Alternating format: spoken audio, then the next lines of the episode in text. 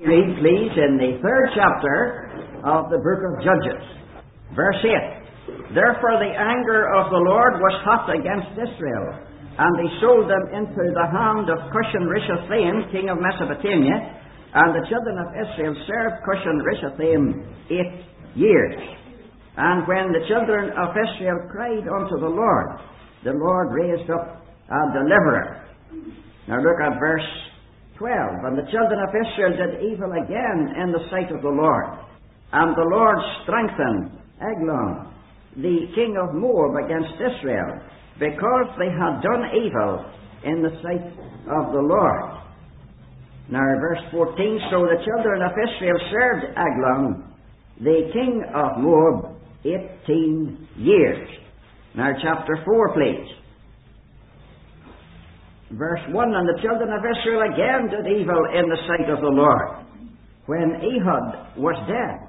And the Lord sold them into the hand of Jabin, king of Canaan, that reigned in Hazor, the captain of whose host was Sisera, which dwelt in Harosheth of the Gentiles. And the children of Israel cried unto the Lord, for he had nine hundred chariots of iron, and twenty years he mightily oppressed the children of Israel. And Deborah, a prophetess, the wife of Lapidoth, she judged Israel at that time, and she dwelt under the palm tree of Deborah between Ramah and Bethel in Mount Ephraim. And the children of Israel came up to her for judgment, and she sent and called Barak, the son of Abinoam, out of uh, Kedesh Naphtali, and said unto him, Hath not the Lord God of Israel commanded, saying, Go and draw towards Mount Tabor, and take with thee ten thousand men of the children of Naphtali, and of the children of Zebulun. And I will draw unto thee to the river Kishon, Sisera, the captain of Jabin's army, with his chariots and his multitude, and I will deliver him into thine hand. And Barak said unto her, If thou wilt go with me, then I will go. But if thou wilt not go with me, then I will not go. And she said, I will surely go with thee, notwithstanding the journey that thou takest shall not be for thine honour. For the Lord shall sell Sisera into the hand of a woman. And Deborah arose and went with Barak to Kedesh. And then you have the battle, and you have the Sisera being put to death by Jael. That's the woman referred to in verse 9. And, um, verse 23. So God subdued on that day Jabin the king of Canaan before the children of Israel. And the hand of the children of Israel prospered and prevailed against Jabin, the king of Canaan, until they had destroyed Jabin, Jabin king of Canaan.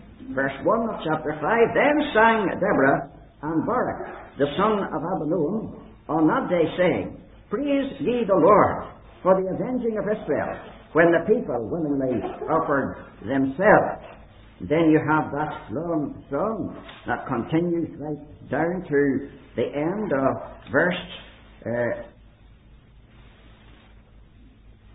verse 31 to the end of the chapter. So let all thine enemies perish, O Lord, but let them that love heaven be as the sun when he goeth forth in his night and the land had rest forty years. Now that will do for our reading.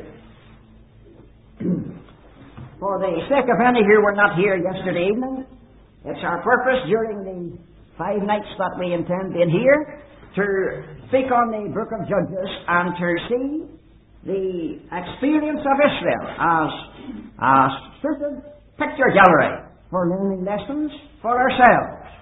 And we have looked upon it as describing the seriousness of departure from God, the distress that inevitably follows departure, and then God in matchless grace working deliverance by raising up a deliverer.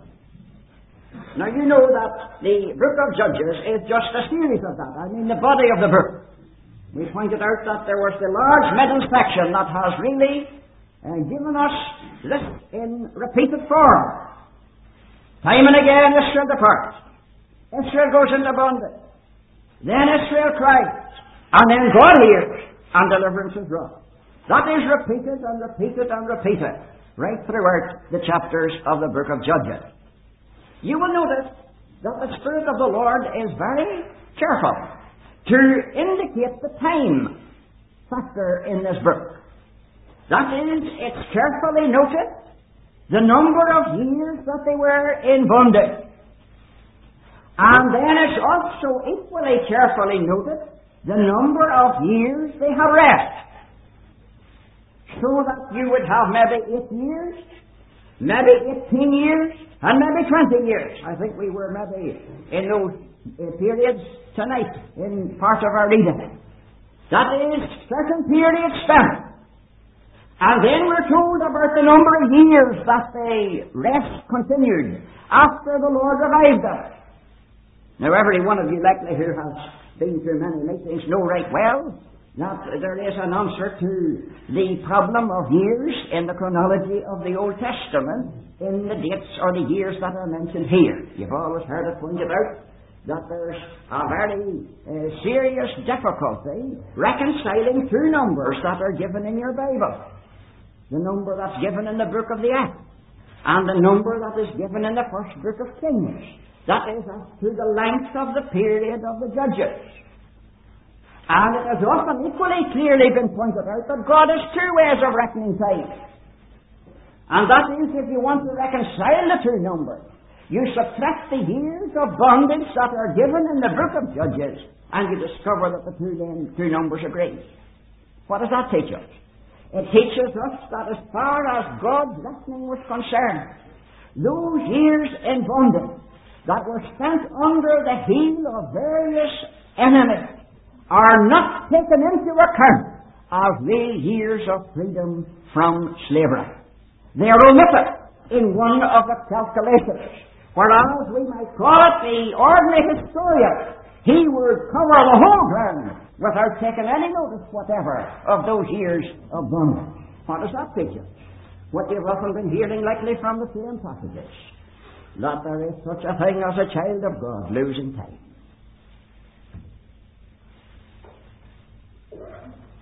Of us thought, you know, that there could be gaps in a man's life. Gaps in. I tremble to think of this. Waste. When a man's away from God, out of those paths of God's leading, out of touch with the Lord, estranged from his God, He's wasting time.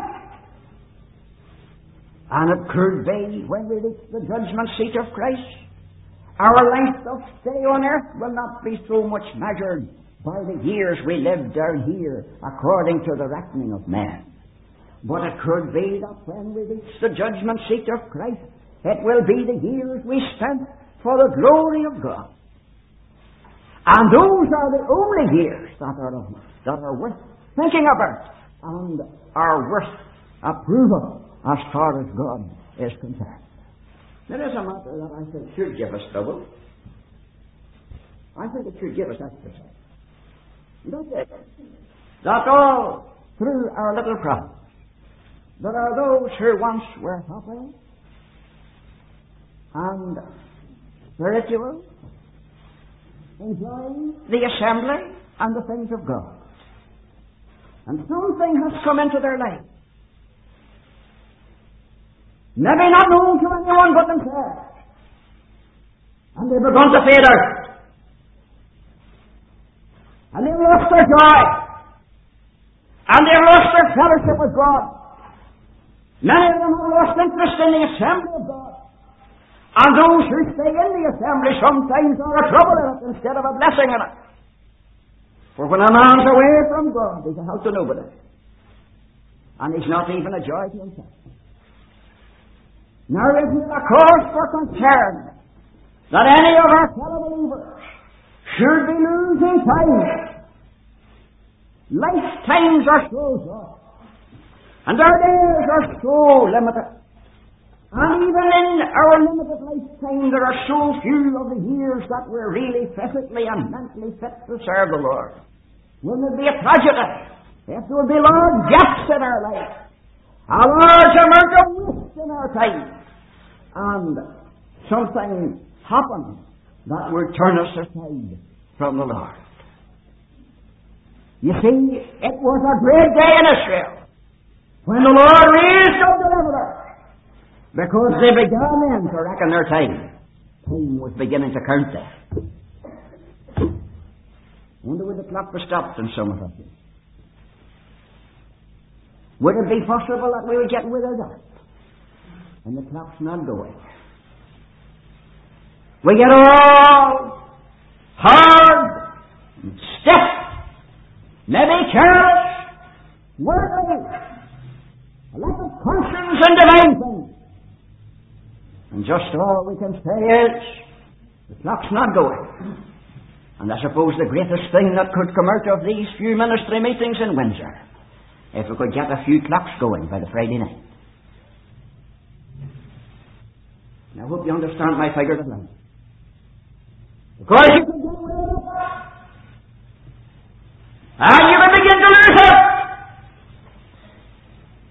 And there's nobody on earth can do anything for the man who has lost con- contact with his God and has ceased to enjoy the freedom and the rest and the peace and the communion that was once to be his to enjoy. We take a look at these passages. We see that as soon as Israel departed from the Lord, the enemy gained power. Strength. That's quite obvious, isn't it?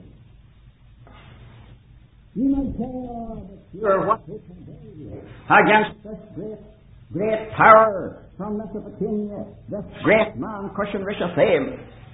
And what help have they against this mighty king of Moab? And what about this great power with so many chariots? See, friend, when Israel was getting away from God, the enemy was making the chariots. When Israel was losing out in fellowship with God and turning to idolatry, the enemy was getting power. And instead of the enemy oppressed by the power of the, the hand of God, the enemy was coming up, and the difficulties were there. Now, let me see it. It was the enemy's object to keep Israel down. They told him to the hand. They were oppressed by the hand. You see, they were toiling as hard as ever, but they weren't toiling in joy or freedom. Gaining nothing for God's glory. The enemy was using their strength for his purpose instead of God having their strength for his glory. Not the strength of Israel that should have been used for the Lord was used for the enemy round about them. And they found themselves, now I want this point specially stressed tonight, they found themselves in conditions not unlike what they were in before the left Egypt. Now, the man would be very slow in thinking that could read over the story of Barak and the deliverance wrought on this occasion and not see that there's a very close connection between it and the story of the bondage there in Egypt and the deliverance wrought on that occasion. In other words, if you had gone to the Israelites at the time that they were oppressed by this terrible fool. It's a human power, Jabin, that has uh, put them into power under control by the chariots of. You'd have seen them just in much the same state as they were in before the left Egypt. What does that tell me? You wouldn't need a amplified. Sure, you wouldn't. Doesn't that tell me that a child of God, when he gets away from God, He's very much like in the same condition as he was in before he was sick. Now we have to admit that. There's a close resemblance between a child of God away from God and the poor worldling. The great difference is this that the world will satisfy the heart of a Christian. And the man that's away from God is in a worse state than the world. For he can find neither pleasure in the things of God nor in the things of the world around him. For neither are his portion. So that they were grinding under this power, this tyrannic power. And they were grinding under it, lightly cutting wood, if we can gather aright the meaning of that awkward word that's mentioned here in chapter 4. They were likely to the hewing of timber. For this arch enemy, this hard pressed people were grinding under under. Twenty years of it, you know. Now take the cream out of any man's life. Twenty years takes the cream out of any man's life. And if a man had been, we'll say, 25 or 30, when this trouble started, the cream would have been off him before it was over. Now you know that. Oh, the enemy would stop the very best man. There are many of God's dear children, mind you, we don't want to be hard with them, far from it. And there must have been powerful men for God, even in the city of Belfast. And they're more or less marking time. Going round in circles. When there might have been giants the things of God. Maybe that's Solomon. Not Solomon. Now you know, not had charity. But what makes me feel so sure about this chapter is this that in the days of Joshua, these this very people were defeated and their chariots were burned. And you'd nearly have thought if you had only the book of Joshua that that enemy was finished with for all time. But the next time they made chariots, they made sure they wouldn't burn them. So they made them out of iron. And you couldn't burn the iron. So the idea was this, that we are not only now dealing with an enemy, powerful as he was when Joshua had to deal with him, but now he is strengthened his hand in the meanwhile, and is stronger now than ever. You know, there's a little thing you sing, I'm sure, sometimes, relative to uh, matters along this line. Each victory will help you, some other to win. But I was going to say that each defeat makes it harder to win. And the man that goes down finds it very difficult to the enemy afterwards. And to my mind, it was easier fighting the people of Canaan in Joshua's day than it was in the days of Deborah and Barak. You see what I mean? Every man and every has had difficulty. But when sins have drifted away from God, it's harder to get the ground cleared again and get on our feet again. Anyone knows there's a good deal of labour to start an assembly. I mean, scripture assembly. Some days, of course, there's no labour at all. You just start one like the way you start a new shop. But like, I don't mean that. I mean a scriptural assembly.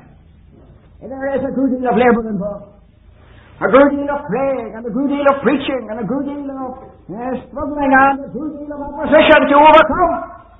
But to my mind, it would even be easier to get in a family store that is drifted away from God.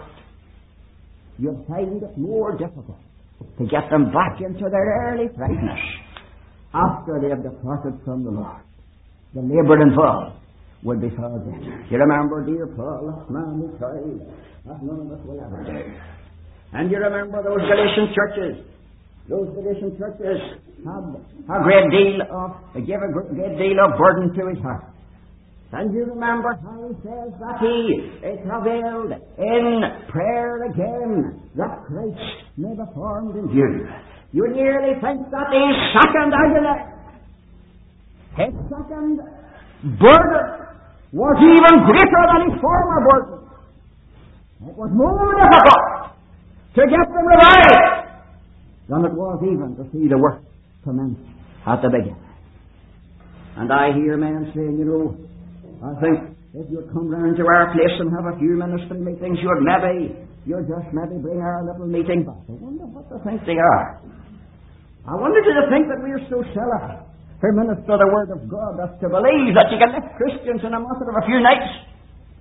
Or that you can get them restored right away? Not at all, dear brethren. You'll find maybe when they end a week or a month or a year some of them might be a third of that. There's not a third. There's not a move of repentance. There's not even a cry from their soul to get back to God in fellowship with Him. Again, we take a look at this. And we see that Israel's far down. They are very far down. What is troubling them is this that they know right well they haven't a chance against their chariots. Not a chance. Every time they hear one of those rattling, they would say, Now, that's, that's trouble for us. That's trouble for us. What can we do there? What could we do with iron chariots? I'm sure like they some of them would have read or thought of our Joshua burning the wicked ones, oh, or their only word. And their only word would have put fire to them or hope to burn them, but now they're iron. And we can't do anything with them. We just have to stay away up in the mountains. And we have to go and hide ourselves and go about as if we're afraid to live. But then God intervenes. Praise His name for that. And the instruments He uses on this occasion are very strange. He picks up a woman. And the woman, you know, brought in the trouble at the beginning. And many a trouble they brought in such. But thank God there are occasions when God is pleased to honor the weaker vessel, possibly to humble the nation all the more. And she evidently had the mind of the Spirit of God.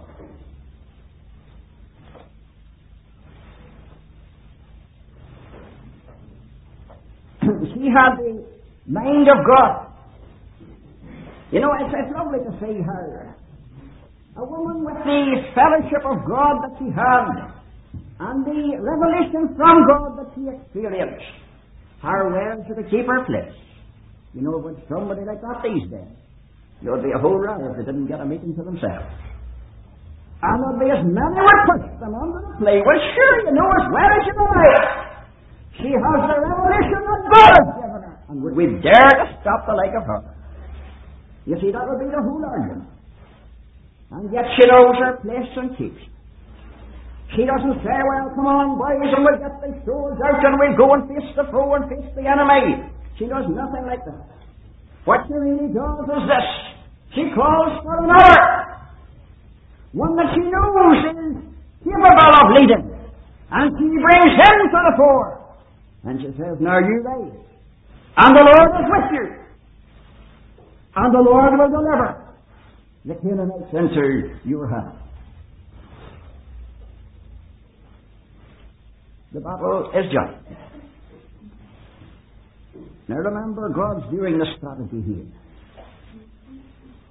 He's giving the instructions. And He's drawing the enemy into a place where He can defeat him. And mark you, he's bringing them into a place where chariots could operate most successfully. He's bringing them into the valley. And he's doing more than that. He's sending a man in on foot. For it's distinctly stated that the warrior here, directed by the Spirit of God through Deborah, he has to go in on foot. Mind it must have been not unlike this when David went with a sling and stone. But I take it that the book of Judges was the most encouraging book for David. He could see what men could do with very little. There was enough gold used in the previous chapter to what we're considering. When they wouldn't allow them weapons of war, when they'll just pick up something else. You know, you don't need a great deal of equipment. Some people that have no machinery, they can do nothing. There's only a bit of an organ or something would have to have some kind of machinery around it.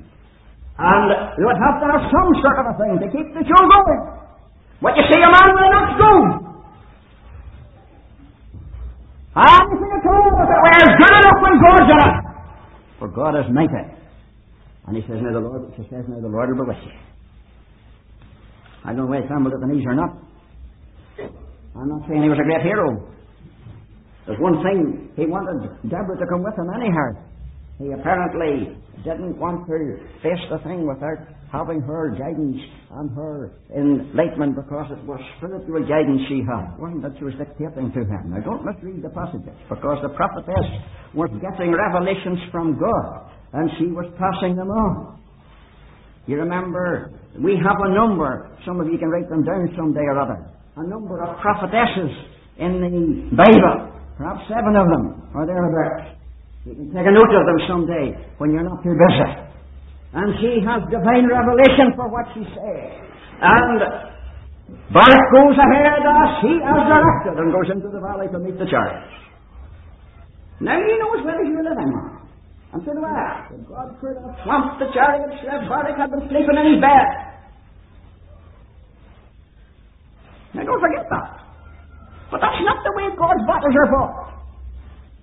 Some they say, well, you know, I'm a strong believer in election, and God has chosen people and He saved them. Sure, I don't need to be excited about them, but that's not the way God has wrought, and I'm going to stay with God's way.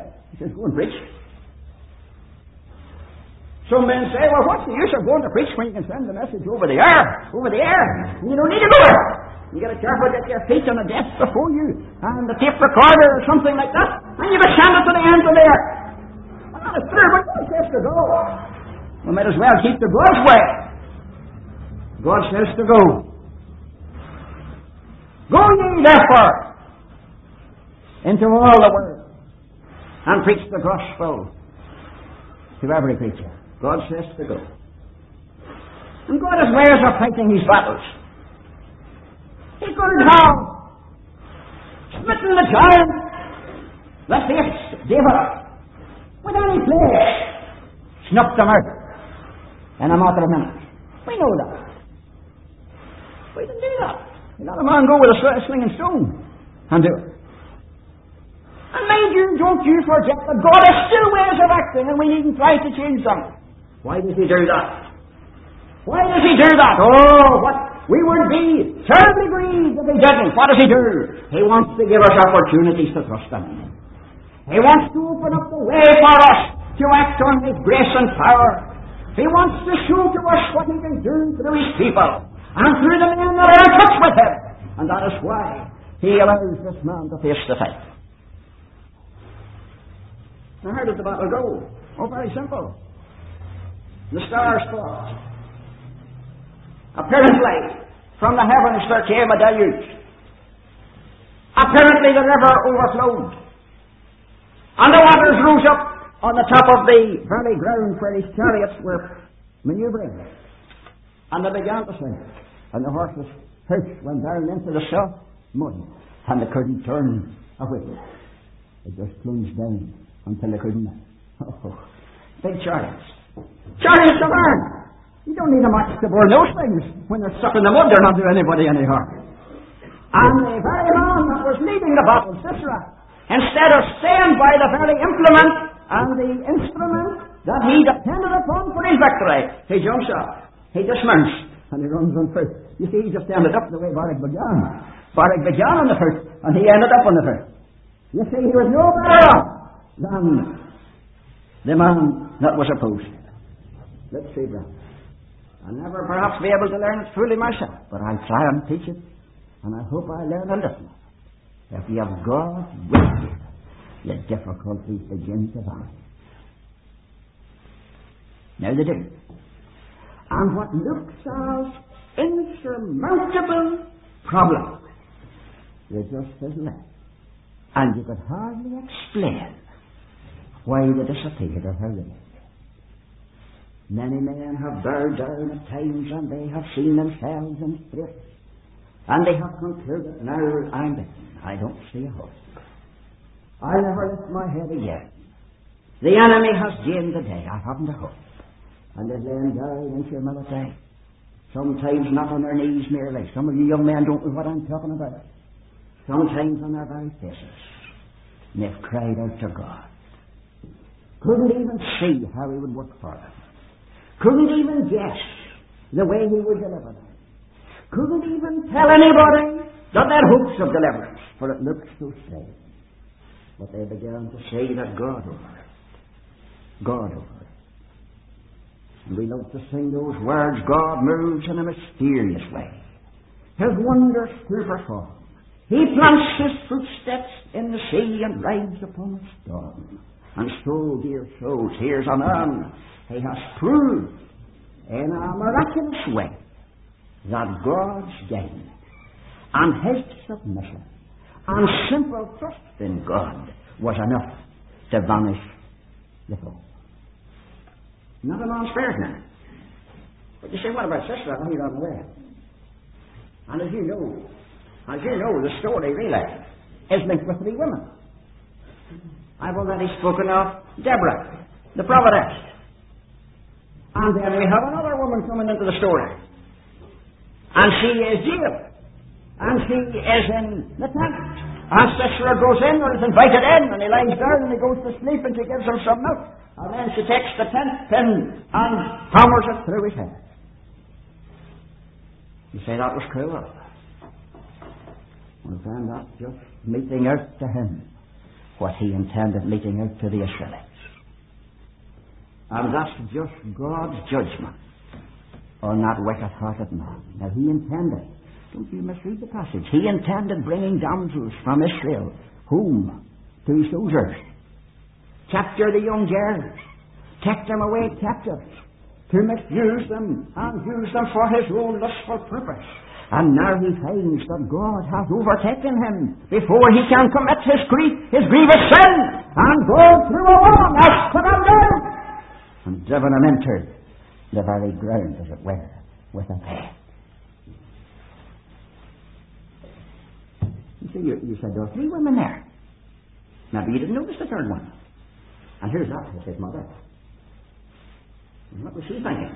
Oh, he'll soon be home with victory. Sisera, my son will soon be home. He'll be bringing home the damsels. He'll be bringing home the spoil. He'll be bringing home the game.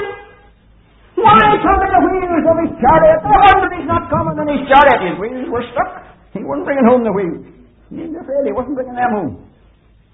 And there was no damsel coming home with him. A damsel had already put one peg through his head. And he was sure his mother was saying, I'll soon go home. He must be gathering up a lot of spoil. It's keeping him a long time at it. Our dreams of great victory were only shadows to disappear like the mist before the rising sun. Now, I hope you notice the link between that and the book of Exodus. In the book of Exodus, you remember Pharaoh drowned the Israelites. God took him out and drowned him. In the book of Exodus, Pharaoh sees the Red Sea and the wilderness. And he says in his heart, Oh, shut in! This is our best advantage. We never had them as well hemmed in before. But the very object that he looked upon as guaranteeing his success was the very place where he lost all. His chariots were his boast as a warrior. And Israel were a lot of footmen. A lot of humble, weak captives just freed from the bondage and slavery of brickmaking. And where are they? They're standing trembling. But Pharaoh's chariots are sinking on the bottom of the Red Sea.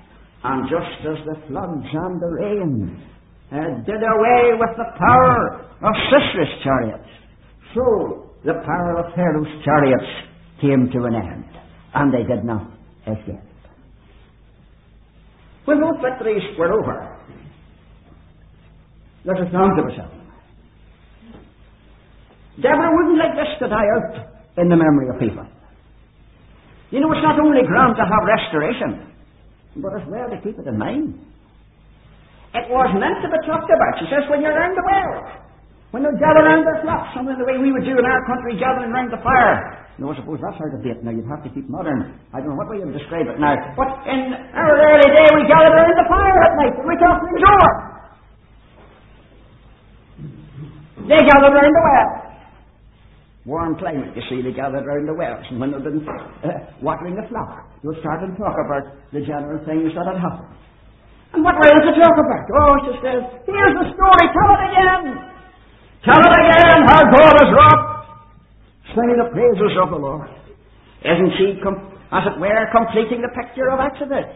For just as Exodus 14 shows us the deliverance from the power of Egypt, Exodus 15 is the song that is to be sung. We'll have to sing about it. We'll have to sing about it. You know that that psalm that we preach to sinners, Psalm 51, is David really singing about his restoration? Well, you have to admit that. And maybe a good many here would agree that is very strong in Psalm 32. And again in Psalm 103 are celebrating the same event. One taking up, as it were, where the other leaves off. I've come to the conclusion many times that the child of God that has lost his joy and lost his soul is not in a good state of soul. He's maybe got soured over something. He's maybe got disappointed in somebody. And he hasn't trusted somebody and they've let him down. And you know you'd hardly expect it to be otherwise. Mr. Allen used to tell us, you know, whenever I hear a man saying, that so and so let me down. So see, I just conclude he was trusting so and so and he would never have let him down. So sometimes if we didn't trust people, they would never let us down. But it doesn't take much sometimes to wither us up. But here is a stone to the song. Now the song divides in three major parts. And each of those parts, again, is subdivided into three parts. I suppose that's if I, I'm any good at arithmetic, that would make about nine parts. If you would multiply that all out, that's not a big thing. But something like that is the way that it can be divided. Now, before she goes far in the song, she says, Now the Lord's to be praised. And why is he to be praised? She remembers. She remembers the beginning of Israel's experience. When the very mountain seemed to bow, and when the powers of Sinai and the powers of Edom and the powers of the enemy seemed to lie before the marching armies of Israel. Praise the Lord would be her theme as she thinks of that. Mind you, dear soul, it does us no harm to go back to early days in the New Testament. To think of how the Lord wrought with the early believers. And remember that God is our God. And mustn't it have been a thrill to her? Now get this well into her mind. That in the darkest days of the judges, that she in her day and generation could see deliverances wrought, very much akin to what had been experienced by the mission in its very infant days. Wouldn't it be great if we in our day? Oh, you say, but there are troubles in the land. And conditions in the assemblies are far from what they ought to be. And there are certain problems now that never had to be suffered by the saints before. And there are temptations for young people now that never were endured before. Well, who's denying that? Is God anything the less because of that? Is his power diminished because of changing times in this world? Is the fact that many are unhappy now with simple assembly life the way their forefathers were? Is that going to, as it were, change the power of God? Is that going to make it impossible for us in our day to rise to heights that we're enjoying? by former generations. You know what encourages me? I don't know about you, but it does encourage me that there was no more power available to Paul than there is to me. So some of you think you're Paul, never did. And you never hear me saying it. Not even given that impression. But I'm still the same. There never was any more power available to Paul than there is to me. And the weakest believer here has as much power at his disposal, or her disposal, as ever a child of God experienced on earth. Wouldn't it be a pity if we had blocked the tunnel through which that power may operate? if we would hinder that from working, if our lack of confidence in God, if our lack of dependence upon God, our lack of communion with God, our lack of the fear of God, our lack of obedience to God would in any way diminish our usefulness in the darkest day that has ever been known in the north of Ireland. I say that thoughtfully. I mean, since the days of our forefathers. Then she contrasts those memorable days, those balmy days. And she contrasts that with the times when she came into the picture. And she says there were, there were days. The highways were deserted. People had to slip into byways. And there was fear and dread in every heart. Hard times befell the nation of Israel. Fear troubled them and difficulties unthought of in earlier times began to be their lot. Those parts of the land that used to be pleasant places to move about in, they began to get afraid to go near them. You know, there's some places I'd be afraid to go near. You wouldn't have heard of a to you. Wouldn't have heard of it. You begin to get afraid. When conditions get sad and serious, the things are frightening. And the people have to slip about as they were on the craft in case they would be discovered. Why? Because the enemy was rampant. And the enemy had power. And things were at a low. But she says, until I Deborah arose. Now she says there's going to be. There's something to sing about now. Why? Because there's deliverance. Speak ye that ride upon horses and the different members of the nation should say, Yes, come on! Tell about now! You sort of talk about now in the wells! Things are back again to what they should have been all along! And the times of grief and sorrow experienced earlier have come to an end. And God has again proved himself to be the God that delivered on the banks of the Red Sea. And he's the God who has now delivered on the banks of the River Kishon. She follows that up with verse 13.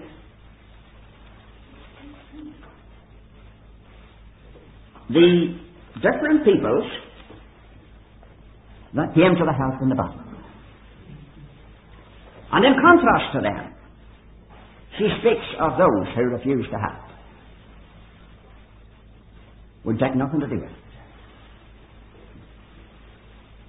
She looks at the different tribes, particularly the northern tribes, how they came from here and there and yonder, how they joined the ranks of Barak and went out to battle. And she speaks highly of those who came to the fight, some that counted the, did the, what we might call staff officers, some that jeoparded their lives, shown up, risked everything to face the chariot, to face the battle. She thinks of that. And then, of course, in contrast to that, she can tell about others. They came to know her in the battle for the simple reason is they weren't at it. The battle took nothing out of them until they never went near it. They had their sheep, and they had their cattle, and they had their ships, and their boats and their fishing or whatever they were doing. And they just let others go ahead. Have you noticed that in most of the struggles, whether it be with the gospel or to help the assembly, there are still those. And they would be at every meeting if there's no place else to go. Did you catch that now? They would help at every occasion, but nothing else to do. But that's not the way God's to be served. God means us to put our heart into it. God means us to value the occasion. When He's working. And there were those who put their heart and soul into the battle. And there were others. And they abode in the breaches. They stayed by the streams of the river. You see, Reuben you know right well, had cattle, and that's why they stayed on the other side of Jordan at the beginning. Now, mind you, they promised faithfully that they would go over and fight in the land, and I believe they did that. I'm sure they did. But you see, now here's another battle. They might well have said to themselves, well, you know, there's one thing sure. They mightn't have things too good over there, but, you know, we have the Jordan between us and them. We're not too bad. Those boys over there might be getting it sore, but after all, we have the Jordan between us. We're all right. And if we hadn't our cattle, what would we do? You know, you couldn't say anything for a man minding his sheep, so you couldn't. You know, the way some people look at me, you know, and the, the big serious look they take at me and say, you know, man, you couldn't expect me, you couldn't possibly expect me to go to the meetings, for you know, I have so much on hands and nobody to help me. You nearly feel like saying, it's a pity of you, dear brother. I'm sure you must be very, very poor. It's a pity that the Christians wouldn't help you out a wee bit. For the poor man's a slave and he doesn't know it. It's hardly time to draw his breath. See, misunderstanding the position altogether. And then you find that the battle's described. The might of the chariots and the might of the enemy and the collection of the forces. And then the way the ruled as I've already described. And then how God granted the victory. And as it were, the two contrasts at the end is for that woman who slew Sisera, and cursed ye Meroz, that came not to the help of the Lord against the mighty. Oh, dear soul, if there's one thing that's distressing, very sad, is when there are those who would withhold their help when the battle of the Lord has to be fought.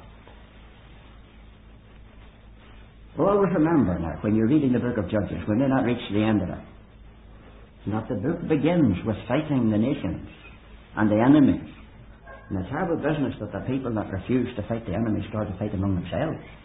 And when you're coming to the end of the book, they're slaying one another until they're nearly a tribe annihilated. And sometimes when God's people are not fighting the enemy, they start to fight among themselves and they use the force they should use against the enemy, against one another.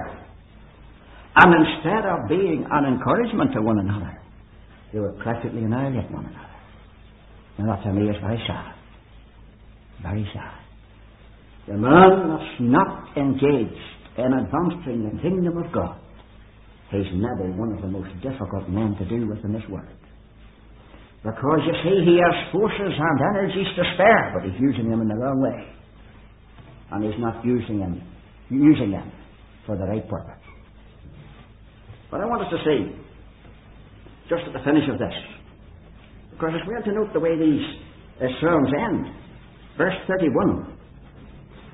So let all thine enemies perish, O Lord, but let them that love him be as the sun when he goeth forth in his might, and the land had rest forty years. Maybe you didn't notice it. But in most of those songs of victory that we have in our Bible, the prophetic outlook begins to show itself when you come to near the end. Take, for instance, the song that I have hinted at already in the 15th chapter of the book of uh, Exodus. And how does it begin? How does it wind up? The Lord reigneth forever and ever. That is to say, the victory over the Egyptians and over Pharaoh's host is a little picture of the greater triumph of the future when the same power that put down Pharaoh's armies will put down the armies of the world and the kingdom shall be the Lord's in the future day. Now don't you see that the spiritual mind directed by the Holy Ghost turns the victory in the vale of the Kishon turns it into a prophetic thought. So shall all thine enemies be scattered. And is there not a, a link between Megiddo and the battle of Armageddon? Is there not a link between the armies gathered here in opposition to the Lord and those great forces of earthly armies that will be gathered in the future around Jerusalem? To do exactly what Sisera and his forces intended to do? And will it not equally be true that the great army leader, the first beast of Revelation chapter 13, will be taken at the battle and will be slain? And the cry will rise again, all thine enemies, this letter. All thine enemies, this letter. Wait to remember that Jesus shall reign. Where'er the sun of his successive journeys run, his kingdom stretch from shore to shore, the moon shall wax and wane no more. You say, now what is that to do with people in Windsor? Sure, we are not worried about future events at all. Well, I'm not saying you should be worried. But I wonder, can we turn in our way of thinking those mighty experiences that God grants us in our private lives into such a thought that they're little foretastes of future victory for the Lord who gives us the victory now. Now you say, explain that a bit, for you're very confusing, but I don't want to be. Take your conversion, brother. Take your conversion. Wasn't there a necessity to smash the powers that resented Christ's power in your life? Wasn't there a day, a time when the power of Christ subdued you? Now, I don't mean these cases that hold up their hand or make a promise or something like that. I'm talking about conversions now. You need to do that these times. Men that have come down like Saul of Tarsus in the presence of Christ and trembled under his mighty power. And was Paul's conversion not in some measure a little picture of the future? When the power of that of a risen Christ overcame him, and he subdued and repented and got saved. What does that mean? It meant there was a new power operating, a new man in control. Mind to your soul, if there's been a real conversion, there's a new power in control. I bow me to thy will, O God. And all thy ways adore, and every day I live I seek to please thee more and more. Remember, dear young believer, the secret of success above will. Remember, you older men, watch you don't let self-will beat you. For the great text of the book of Judges is every man did that which was right in his own eyes. And when they got time to do what they wanted to do, they did the wrong thing. There's some men and they're always worried because they can't get doing what they want to do. Maybe if they did get doing it, it would be the wrong thing when they'd have it done. When they got their own way, it was the wrong way. So you need to watch that your own way wouldn't turn out to be the wrong way. So shall all thine enemies